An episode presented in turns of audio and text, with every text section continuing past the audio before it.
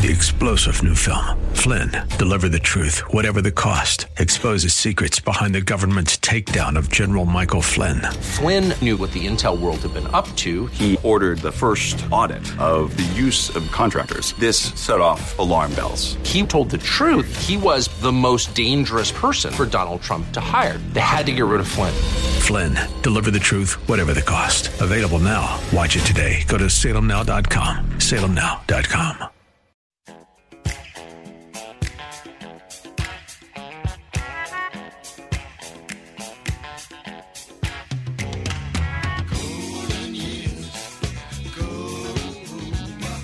It's Ask the Lawyer with Mike Connors. Got questions concerning elder or estate law? Attorney Mike Connors has the answer. He was recognized in 2012 as one of New York's top lawyers by New York Magazine and brings over 30 years' experience to the table. His office number is 718 238 6500. That's 718 238 6500. Here's Mike Connors. We are gathered here on hallowed ground, horses raised, heads bowed down. We're gathered here on hallowed ground to sing this old way.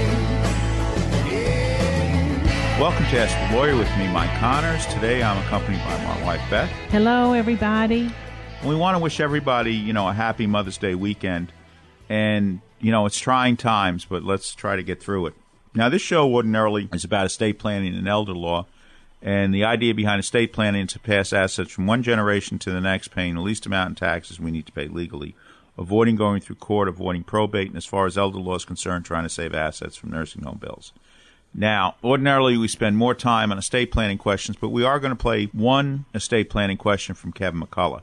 Kevin McCullough each week takes a question from one of our listeners, asks me that question on his show, which can be heard Monday through Friday at 5 o'clock on 970 The Answer, an extended hour on Wednesdays with John Catsimatidis, and also on his other show on 570 The Mission, Monday through Friday at 3 o'clock. So take it away, Kevin.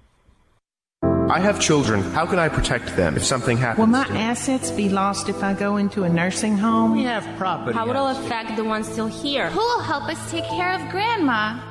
These questions can be answered by calling 718-238-6500 for a free consultation from Connors and Sullivan Attorneys at Law, providing dedicated, caring, and highly responsive legal services. They're focused on issues that matter to you: protection of your family, preservation of your assets, and respect of your wishes with dignity. That's all I want from a lawyer, making it easier for my children. Call 718-238-6500. Get a free consultation. Connors and Sullivan's clients don't get lost in the cracks. They have dedicated attorneys who know their clients and the issues that matter most to them. Connors and Sullivan's estate planning, elder law, and probate attorneys work closely with every client. Don't leave behind problems for your family. Call 718-238-6500 and get a free consultation today. Connors and Sullivan. Plan now for later. Hi, Kevin McCullough. Every week we promise you that uh, Michael Connors of Connors and Sullivan Law, uh, which specialize in estate planning and elder law, will be here to answer one of your actual questions. And Mike, this week's question comes from Gary. He says, "My aunt Millie is in a nursing home, and I took my uncle to visit her the other day, and the nursing home told us that he has to spend all his money to pay for his aunt for my aunt's care. How will he survive when all the money's gone? Is this true, and can you help?" Mike Connors. He sounds desperate. Yeah, and sometimes, you know, the wrong advice is given out. Basically, assuming they're New York residents, and of course that's a big assumption, I guess. But if we're able to transfer all the assets from the wife's name to the her husband's name, uncle, whatever in this case, then the month after we finish transferring the assets, he can sign what's called a spouse refusal, and the wife's nursing home bill will be picked up by Medicaid now, and, and depending where you live in New York, in some places, if uh, the uncle has a million dollars or something like that, they may sue for support. But even then, they get pennies on the dollar. But no, he does not have to use all the savings to pay for his wife's nursing home care. All right. So if someone else is in that situation right now, friends, what you need to do is you need to get on the phone to Connors and Sullivan and ask his great team about how you can uh, find the same kind of help. 718 238 6500 is the number. 718 238 6500. 718 238 6500. You're going to talk to his great team. All the girls that answer the phone are just wonderful. They can't wait to help you when you call. And Mike and his team of really uh, established and very gifted uh, lawyers are, are ready to go to work for you. I have used them personally. I know of what I'm talking about here. He will also answer more of your questions on his show on Saturday mornings. Uh, you can send him to askmikeconnors at gmail.com, askmikeconnors at gmail.com, and then make sure you listen to Ask the Lawyer Saturday mornings at 8 o'clock on AM 570 The Mission and Sunday mornings at 11 on AM 970 The Answer. Mike Connors, thanks so much. Thank you, Kevin. Mike Connors, host of Ask the Lawyer and published in New York Magazine's top rated lawyers. Whether assisting a client with drafting a will or trust, power of attorney, healthcare proxy, nursing home plan, or other matter, Connors and Sullivan's goal is always the protection of their client's rights and interests. Connors and Sullivan Attorneys at Law PLLC has dedicated attorneys that can help you with estate planning, elder law, and probate. They listen to their clients to learn about their families, their financial picture, and their long-term goals to create a comprehensive plan to meet your objectives. They assist with the complex tax matters that are often involved in estate planning and probate. Contact Connors and Sullivan Attorneys at Law PLLC with offices in Brooklyn, Queens, Midtown Manhattan, and Staten Island to schedule a free consultation with an attorney. 718 238 6500. That's 718 238 6500. And listen to Ask the Lawyer right here every Saturday evening at 6. Thanks again, Kevin. And, you know, listen, if you have any estate planning questions, our office, you know, our phones are open. We'll get you to a lawyer to answer those questions. We are able to sign wills and trusts and powers of attorney and other documents remotely. Now, it's easier to do than to explain almost. But if, if you want to, you know, you say, hey, you know, I've put off my will too long, but I can't get to the office, you can give us a call at 718 238 6500.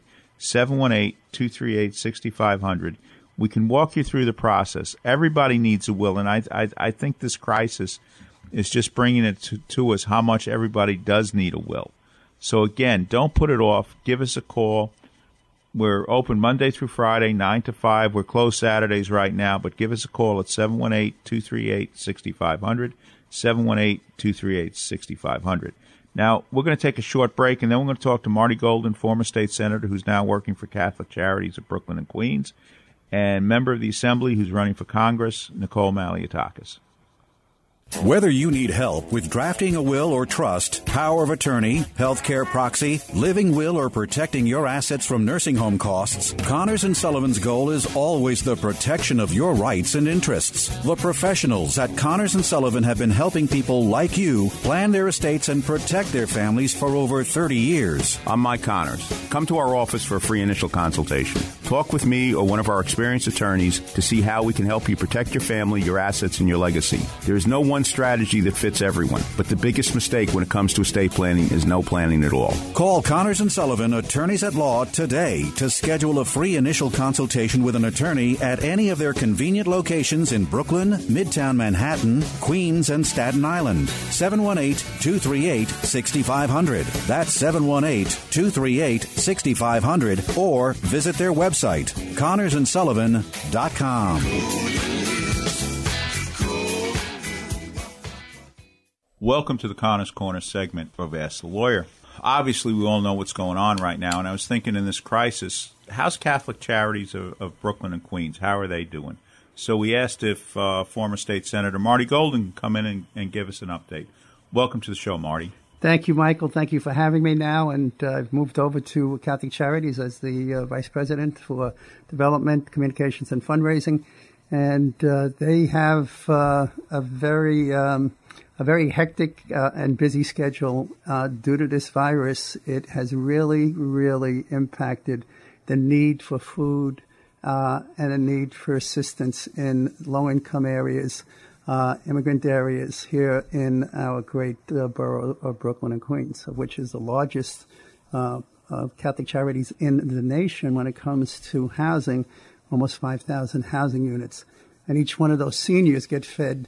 Uh, you can't have them going out. You can't. Uh, some of these places do not cook in house, so you have to be able to make sure that you deliver these meals, hot meals, uh, over 3,000, 3,500 being delivered each and every day uh, to our seniors. So it's a tremendous, tremendous undertaking, uh, especially the lines and the people looking for food at the food pantries this day. And of course, we're just talking about food. We even haven't thought about when they start to talk about utilities, rent, uh, telephones, uh, when that type of uh, uh issues will come up probably over the next two, three, four weeks. Uh, that's going to be another need uh, for our communities, and we and an ask, obviously, of Catholic Charities to be able to help them, and of course, rents at some point. rents are going to be an issue. So Catholic Charities is definitely up to the task. But of course, the need for them right now is money, dollars, and uh, and thank God we're getting volunteers, which I'll talk about shortly. Okay, now what are the challenges? You, you know, food. You don't ordinarily think about it, but food is a challenge right now because a lot of people just don't have money. Well, the, you're absolutely 100% correct. Uh, we were in St. Bartholomew's uh, last week, uh, this past Friday, um, in um, and we gave out 2,600 bags of food, and people still walked away without food. That's how much and how many people are coming out on lines.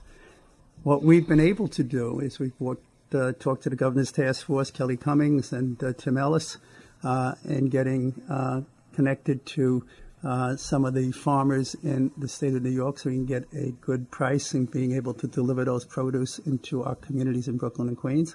Uh, the uh, carpenters, the district carpenters of the, uh, of the city of New York here have been outstanding in working with us as well and getting the produce and dairy down to us. Uh, so that's what the difficulty is, is trying to find the right pieces to put those pieces into play so we can get that delivered. St. Michael's is uh, Friday the 8th. Uh, the uh, you think about that. The that's going. That's over 3,000 uh, bags of food will be made up, and there you'll see people uh, walking away without uh, food there as well. and because we just don't have the ability to put together resources to make it happen, and we need resources and we need help. Okay, now Catholic Charities, are you guys shut down or are you in business? We're open business. We uh, we have uh, you know remember we have 160 programs. I talked about the housing program, which is almost 5,000 units of housing, the largest in the country next to the federal government.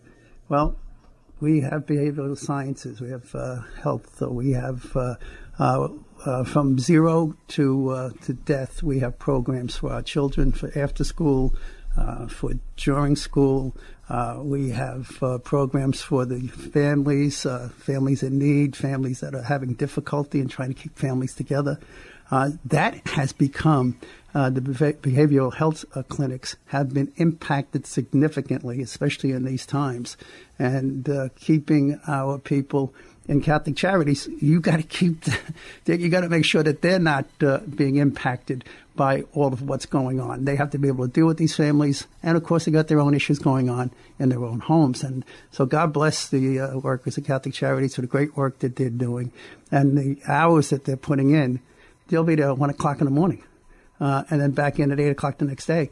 Uh, it's it's amazing uh, the work that they're doing, but we are getting it done, and uh, we serve over three million meals a year, uh, just the seniors alone.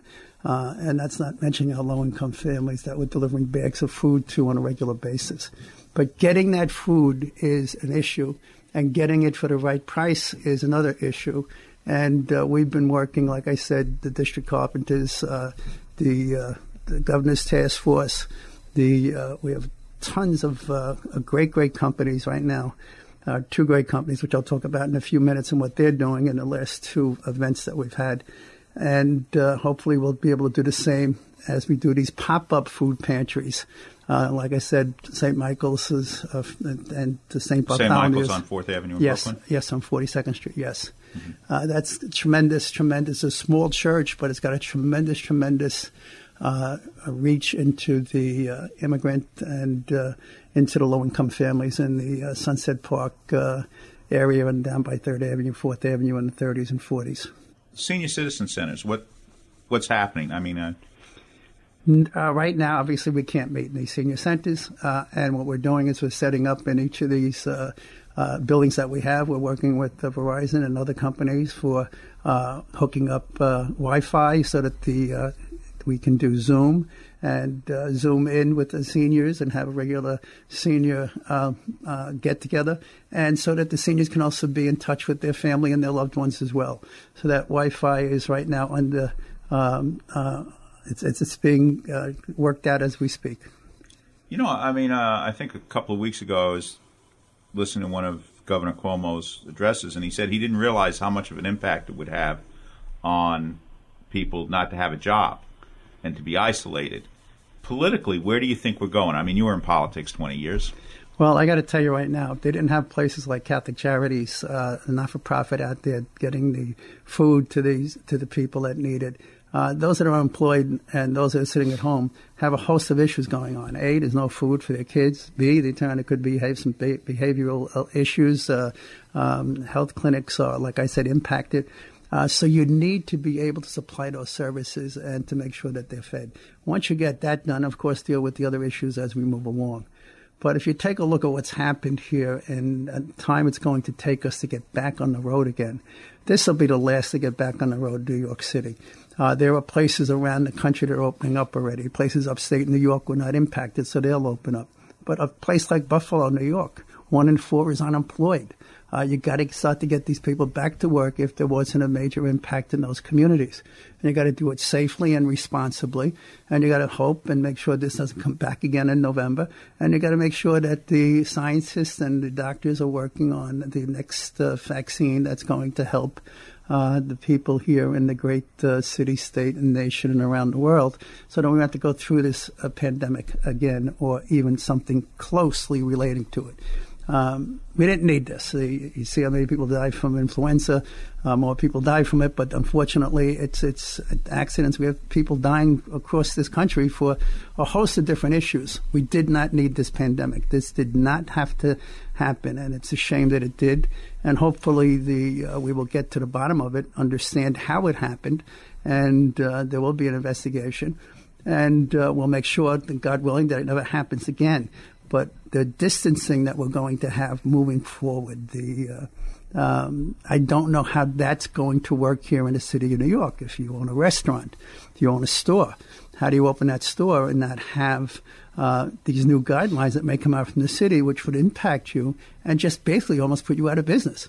So you cannot uh, uh, you cannot have the the uh, rules and regulations that are going to hurt and impact. So people cannot go back to work when you impact the restaurant, you impact other stores, uh, that they can't get uh, uh, people into them, you can't hire people, so people don't go back to work. And B, businesses go out of business. So we got to make sure we do this smartly as we reopen, and slowly but surely make sure that we're back on the ground doing what we should do, being the greatest city and the greatest nation in the world, and we will and this is the greatest nation in the world, and we've shown it. And the president has done a great job at uh, trying to put this together and working with all the different governors across this great country. Uh, but he's got his work cut out for him, and so do the governors in uh, some of these tough states, like here in New York. Well, let me ask you. We were talking beforehand, Buffalo, twenty-five percent unemployment. What is the impact of the coronavirus on the population in, in Buffalo? It's not anything close to what it is here.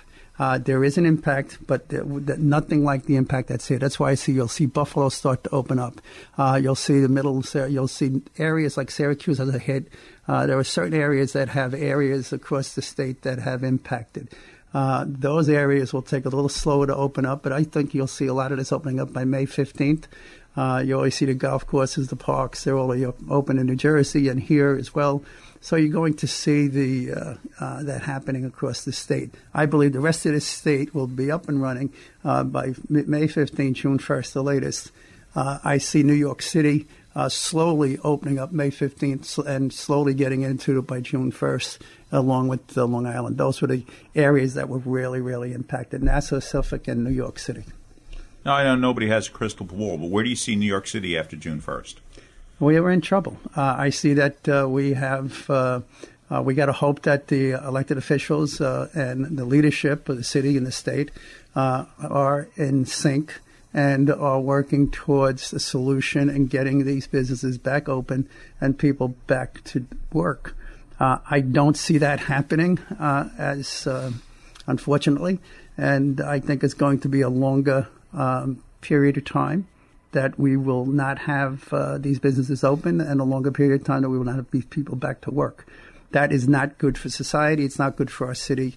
Uh, and uh, the economics of this city cannot, and the economics of the state cannot uh, continue to push this off. Uh, they got to deal with it quickly, responsibly, and get people back to work and get their stores open. But again, they got to do it smartly. So I see us going at least until around uh, July, August, but I think we should be up and running uh, and in pretty good shape by September 1st. All right, but let's say for the sake of argument, let's say you take a restaurant and they start limiting the seating capacity you know a little bit about the restaurant business. Can a restaurant open if the, on their busy time they have to turn away patrons? No. The, the uh, margin of, on a restaurant is very small.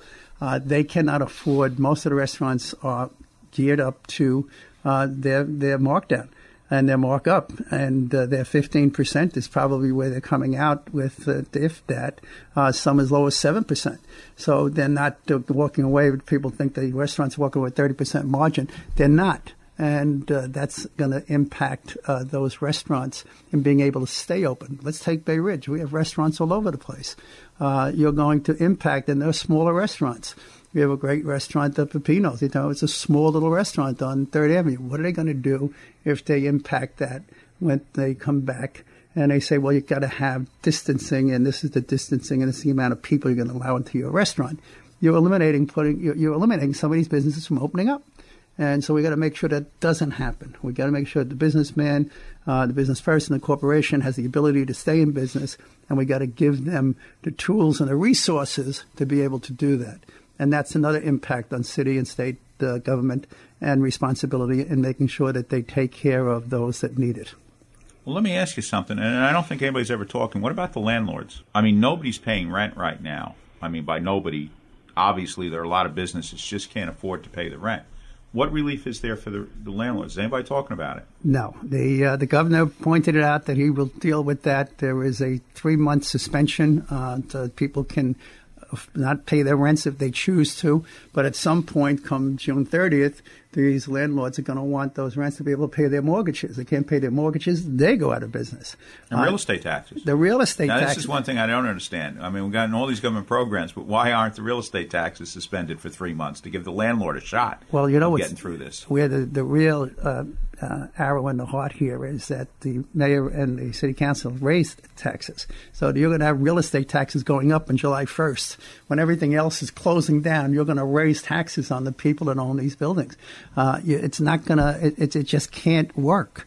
Uh, so what you're going to see is an impact that's going to be very, very difficult uh, for landlords. You already see landlords already uh, going into foreclosure. You've got situations here that are going to not allow these landlords to continue. Uh, and guess what? What is the governor going to say on June 30th? How is he going to make this right? He cannot say you don't have to pay rent going into July and August and September. So somebody's going to have to pay those rents. It's places like Catholic Charities. Thank God you have places like them. They're there to help them with utilities, with rent, and to be able to help to make sure that these families have opportunities to pay that. But these landlords are going to be in serious, serious trouble. Some of them already. They have mortgages and they got to get them paid. Yeah, because I'm afraid, you know, like even when we're allowed to come back, like the restaurants, how are they going to stay in business? And if, you know, what percentage of, of the real estate in Bay Ridge or all of Brooklyn, what percentage of the, the restaurants and bars? Well, if you take a look at the impact to employment, so if the people that are working, that are paying the rents, paying the utilities, putting their kids through school, making it work, are working in these restaurants. And if they don't have the jobs to return to, you have a real trickle down uh, situation here that's going to impact us significantly here in the city of New York. Restaurants here are going to wind up closing if they are not really um, taking this seriously, the mayor and the city council, and not putting out uh, regulations that make it impossible for them to stay in business. And at the same time, they got to make sure it's safe until we get through this dynamic. So it's a tough, tough, tough battle. But I got to tell you right now, we need the economy back. We need our people working. We need our stores open. But we got to make sure we do it responsibly, and we got to make sure that we do it in a timely fashion. So I do believe September 1st is probably the sign for New York City uh, before you see us somewhat normal. But uh, that's still going to take a time. But a lot of that, you know, to be responsible in opening up, that's easier said than done. It is indeed. The uh, the you got uh, right now you got each one of those guys that have a restaurant pay what? They pay rent, or if they own the building, they turn and pay uh, the mortgages. So the, there's an impact when I say trickle down. This is trickle up.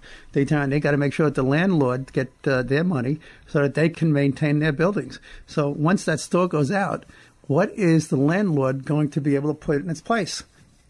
Nothing. There's, we we are you go into Manhattan. There are all restaurants in Manhattan, up and down the streets. What is Manhattan going to do? What are the landlords in the city, and how are they going to be able to accomplish uh, staying and keeping their real estate and keeping these businesses impacted, uh, or I should say, not impacted, but in a way that they can operate uh, safely and uh, and at a at some type of a profit, so they can remain and keep their families and businesses going. So it's going to be very very difficult. Now I know a lot of the real estate owners; they're going crazy anyway with the new guidelines that were put in in Albany. You know, a few months back, but you, real estate is probably not a profitable investment anymore for multiple dwellings. No, it's not. And uh, unfortunately, you're going to see, we've seen this in the 70s. And the reason we gave the state the ability to pass this legislation that gave the ability for landlords to give raises to the individual apartments so that they could maintain these apartments, pay their taxes, pay their water, uh, make sure the buildings are maintained. In the 60s and 70s, if you, you can remember, but most people can't, uh, they're not that uh, up uh, 60, 70 years of age that can remember going back and seeing uh, these abandoned apartment buildings, these broken windows, the graffiti, the prostitution, the drugs. Uh, that's what we'll be returning to if, in fact, we don't smarten up as a city and a state. It's easy to yell out freeze rents. Well, great, but then what impact is that to that landlord when you impact him?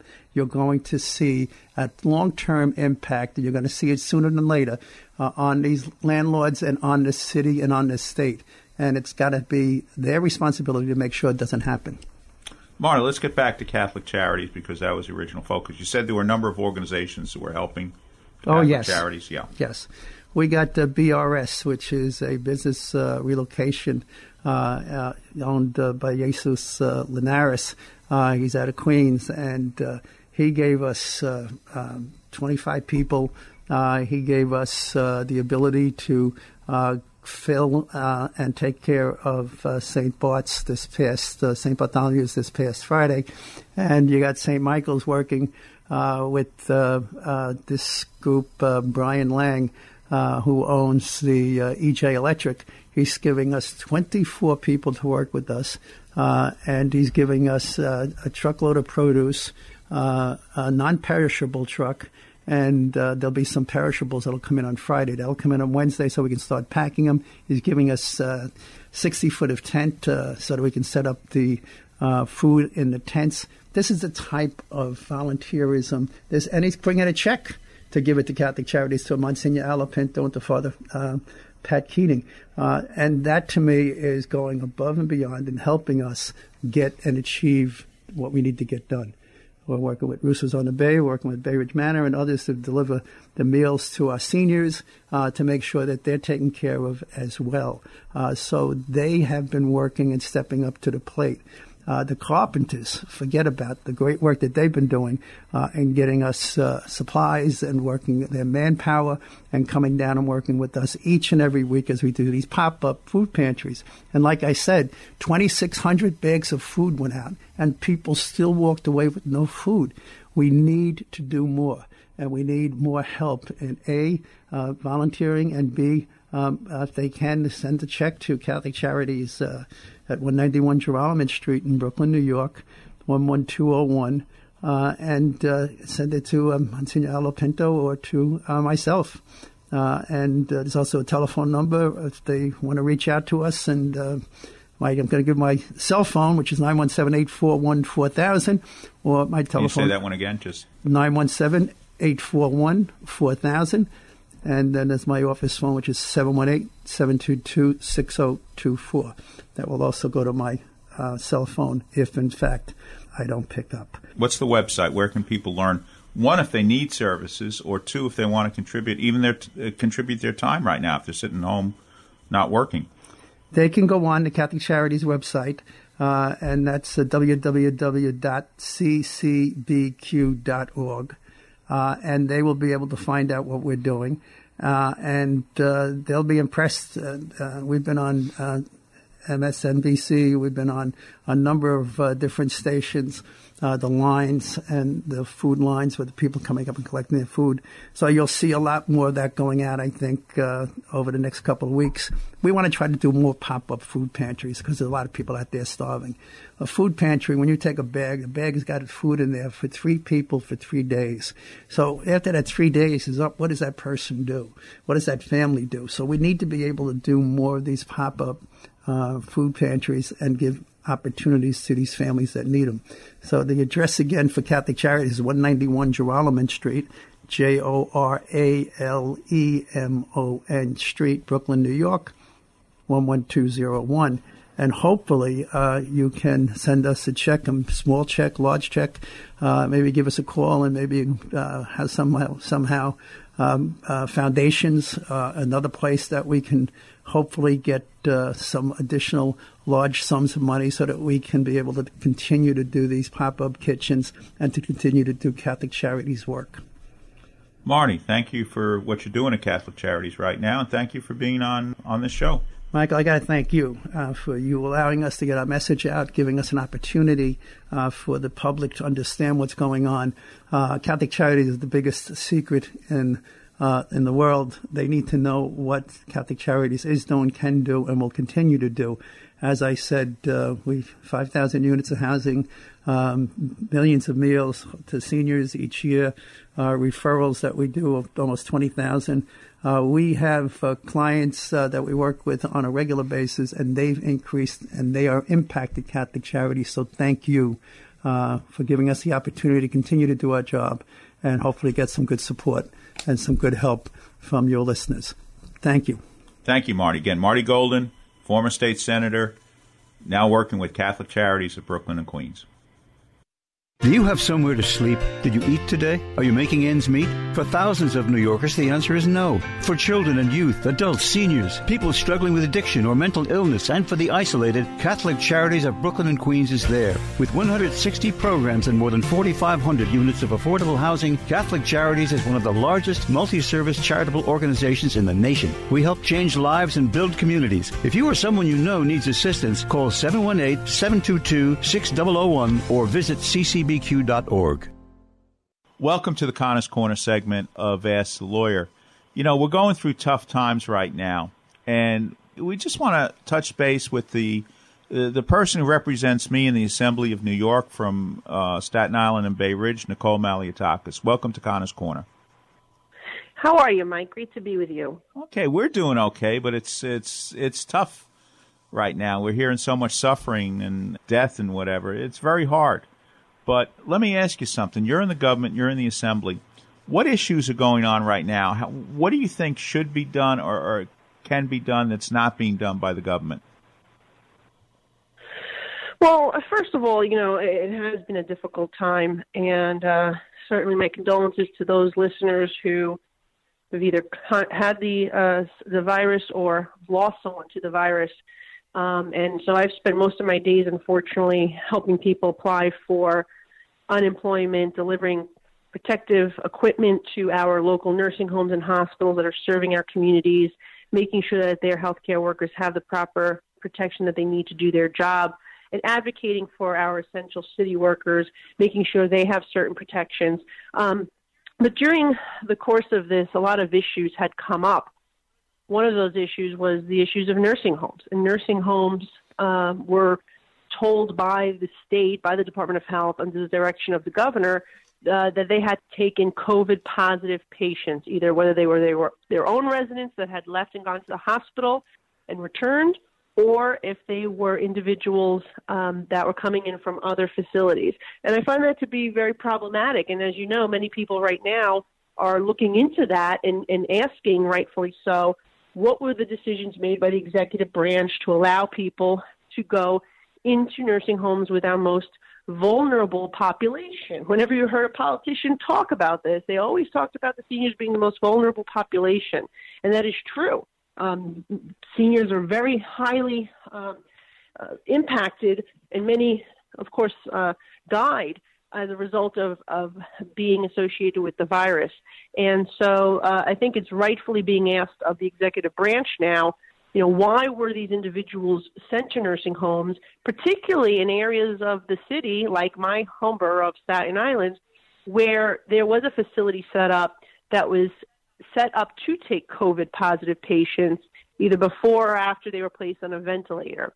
So those are questions that I and my colleagues are asking, and we hope that the, the uh, executive branch will be transparent about that, but we certainly need to get to the bottom of what happened here. What were the options? I mean, I, I know you just talked about one facility, but what were the options? Let's say somebody's coming out of a hospital and you want to get them out of the hospital, and their nursing home bed.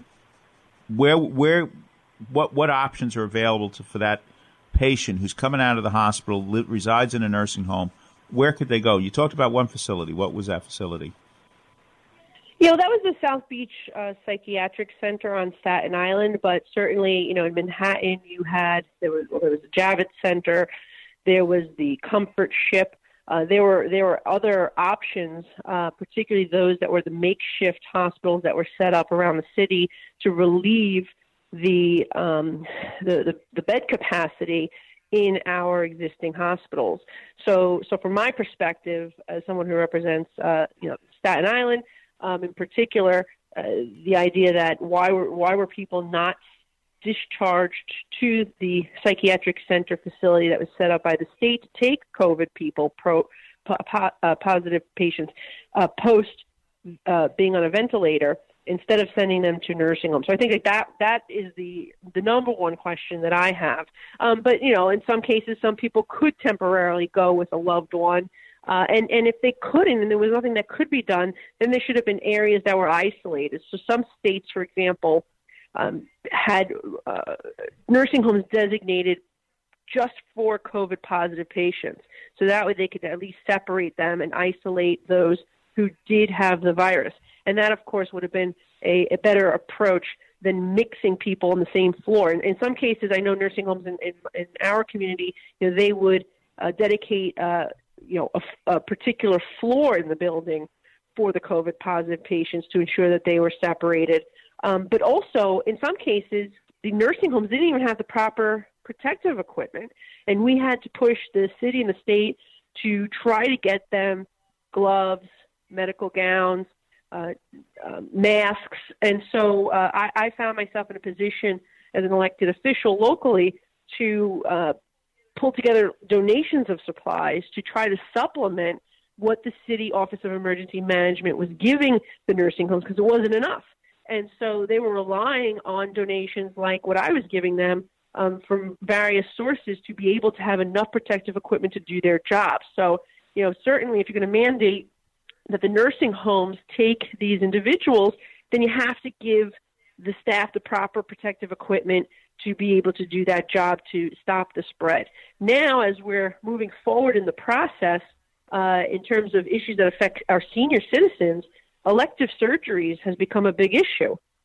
Um, elective surgeries um, are not taking place in downstate New York. I've been pushing the governor to resume the schedule for elective surgeries, um, and he has looked at it uh, and has done so for 35 counties out of the state. However, downstate is still uh, not able to move forward with elective surgery. So you have individuals who are, I'm sure some of your listeners right now, you know, they're waiting for a hip replacement and they're in tremendous amount of pain. They could have kidney blockage. They could have uh, maybe in need of a mastectomy. Perhaps they have cardiovascular issues. Um, screenings, cancer screenings.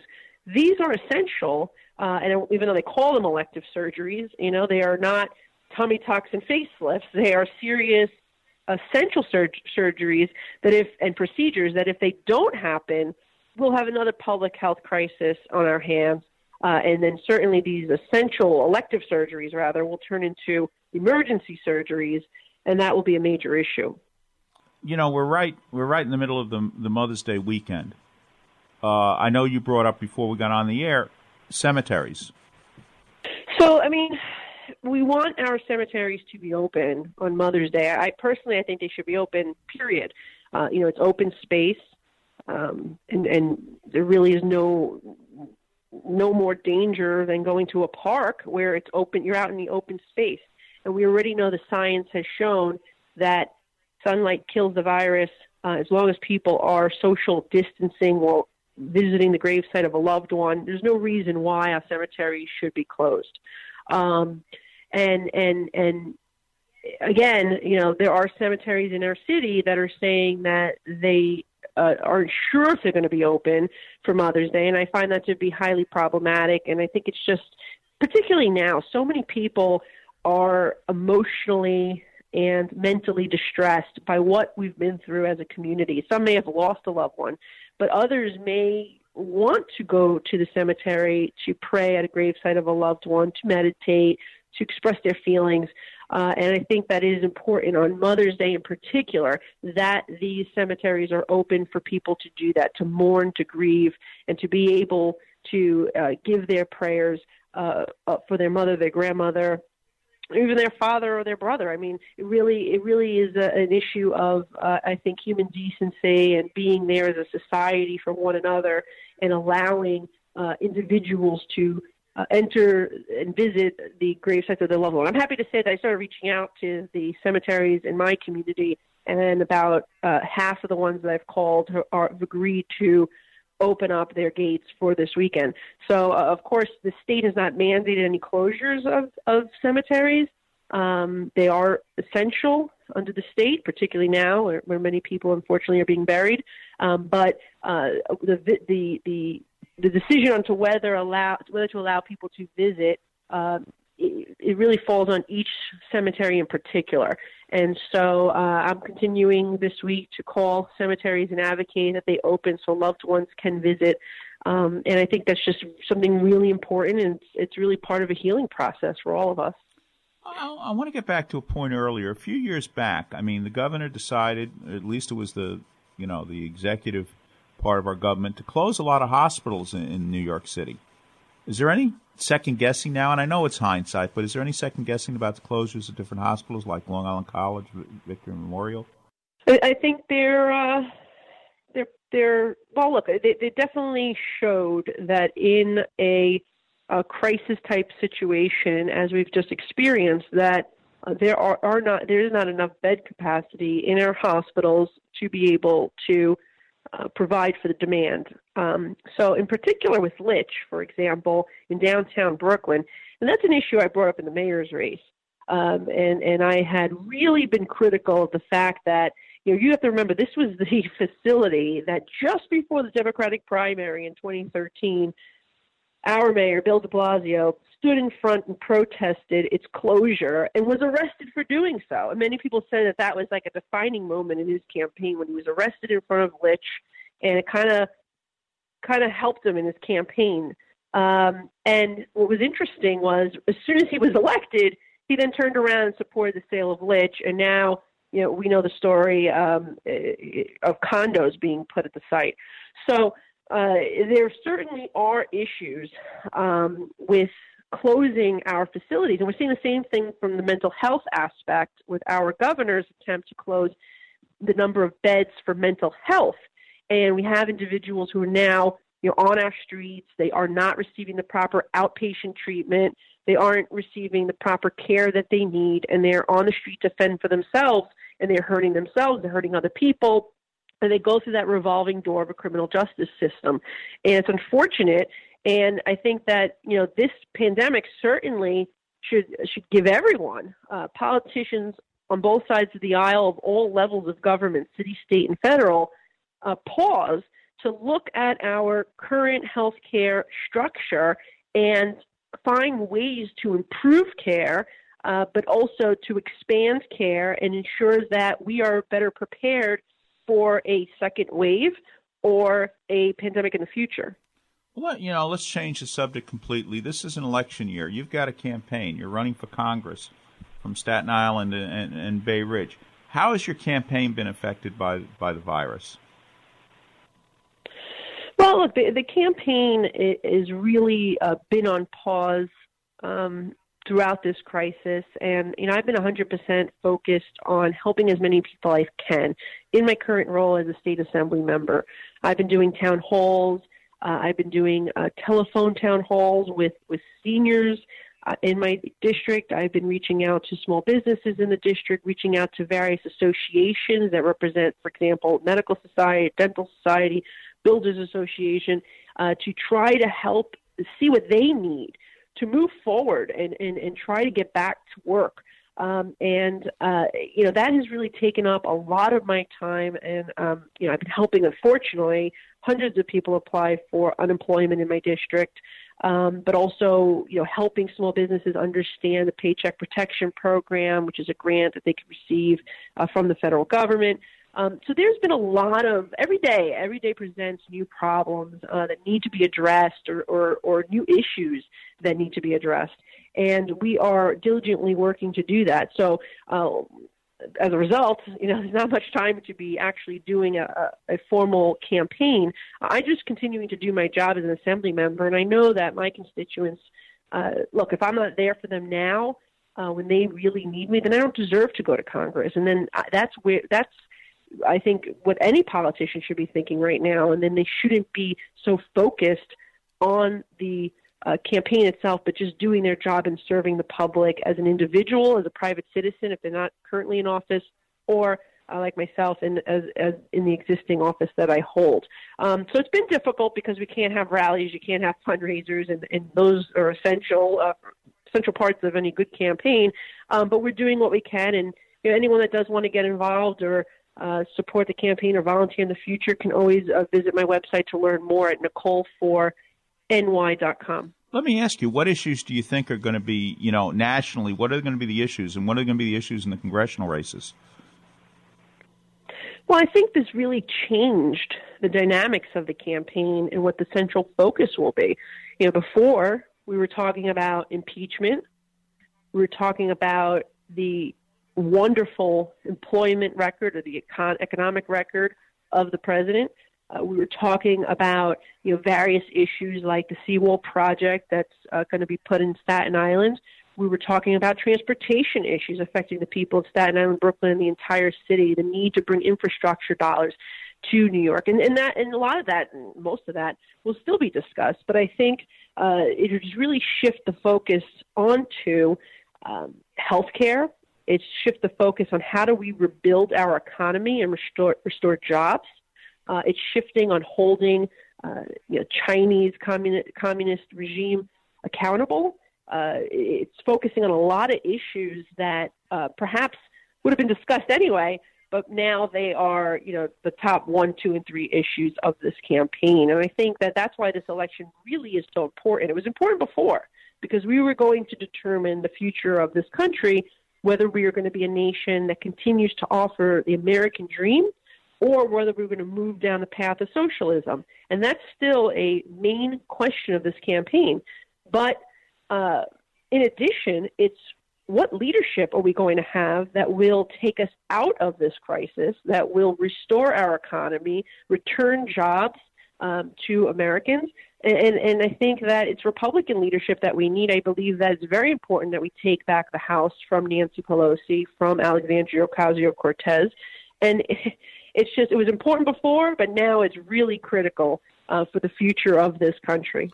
Okay, Nicole. Again, where can somebody learn more about your candidacy? Where can somebody learn about what's going on in the New York State government? I mean, that's two separate points, but what websites? Well, uh, look, my campaign website has a lot of resources that I've put um, specifically related to COVID. So as I get resources that are available to the community, uh, for example, you know, the state has set up a mental health hotline that is being posted. If you if you have a pet and you have COVID, you can't care for your pet. Uh, there's a resource for that. The ASPCA has set up a hotline for that. Um, just general medical resources or anything that I'm working on specifically related to COVID. It's all on my website, Nicole4ny.com. Um, and, and you can also find out information about my campaign, how to volunteer or get involved. Um, and so, you know, I appreciate you giving me the opportunity to update the constituency about what's really happening out there. And of course, uh, you know, I, I look forward to coming on again in the near future uh, because this is going to be a long process, Mike, as you know, and things are going to be changing consistently. And it's really important for for people uh, to have the, the best information, the most recent information. I know that's what what you te- what you aim to do on your show every week. Nicole, thank you for coming on the show this weekend. Uh, you know, wish your mother a happy Mother's Day. Thank you, and, and yes, happy Mother's Day to everyone that's out there. Um, and you know, for those who have uh, you know lost a loved one, um, I, you know, we're going to be locally doing a candlelight vigil, vigil on Sunday at 8 p.m. And anyone who wants to participate, you know, we're going to be uh, on the stoops of our homes or on your porches or you know, at your window, uh, whatever you feel comfortable doing, holding a candle, holding a flashlight, holding your cell phone light up, whatever it is. Uh, and that'll be at 8 p.m. on Sunday. And anyone who who's listening and wants to participate can do so in their own way and pay respects to their loved ones uh, and say a little prayer for them at the same time while staying in, in their homes and being safe. Thank you. Nicole Malliotakis, member of the Assembly representing parts of Staten Island and Bay Ridge, Brooklyn. I have children. How can I protect them if something happens? Will my assets be lost if I go into a nursing home? We have property. How will it affect the ones still here? Who will help us take care of Grandma? These questions can be answered by calling 718-238-6500 for a free consultation from Connors and Sullivan Attorneys at Law, providing dedicated, caring, and highly responsive legal services. They're focused on issues that matter to you: protection of your family, preservation of your assets, and respect of your wishes with dignity. That's all I want from a lawyer, making it easier for my children. Call 718-238-6500. Get a free consultation. Connors and Sullivan's clients don't get lost in the cracks. They have dedicated attorneys who know their clients and the issues that matter most to them. Connors and Sullivan's estate planning, elder law, and probate attorneys work closely with every client. Don't leave behind problems for your family. Call 718-238-6500 and get a free consultation today. Connors and Sullivan. Plan now for later. Thanks again, Nicole. Now, it's Happy Mother's Day, and, and, and it's hard to say happy in this time you know but let's reflect on, on all the sacrifices that our mothers our grandmothers and you know our parents and grandparents made over the years Listen, we love everybody out there, and maybe we should just say we're thankful for the things that we have and all the people, our friends and family that ha- are suffering. We pray for you. Let's take time to remember the good things this weekend. Happy Mother's Day, everybody.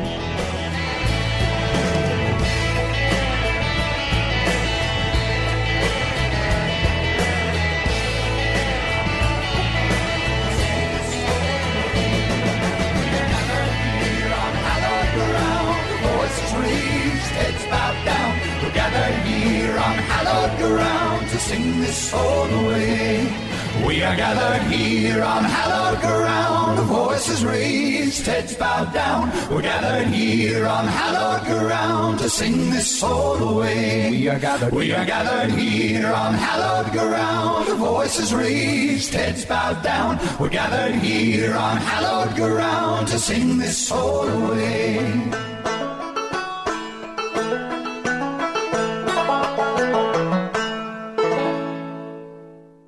Hi, Kevin McCullough. Are you or your parents' assets protected from nursing home bills? Did you know these bills can exceed $15,000 a month? People work their entire lives to live comfortably in retirement, but when people become ill and need to go to a nursing home or receive home care, the bills can drain their assets, leaving many people bankrupt. The good news is that you can prevent that from happening if you plan in advance. Connors and Sullivan's lawyers can customize a plan that specifically protects your interests, including your home. Schedule a free comprehensive telephone consultation with Mike Connors to discuss your issues and concerns from the security of your home. Call today 718-238-6500. 718-238-6500. Don't let nursing home bills take your life's savings and leave you and your loved ones bankrupt. Don't wait another minute. Mike Connors can take you through the process by telephone and start a plan designed for you today. That's 718 238 6500. 718 238 6500. The preceding pre recorded program paid for by Connors and Sullivan Attorneys at Law, PLLC.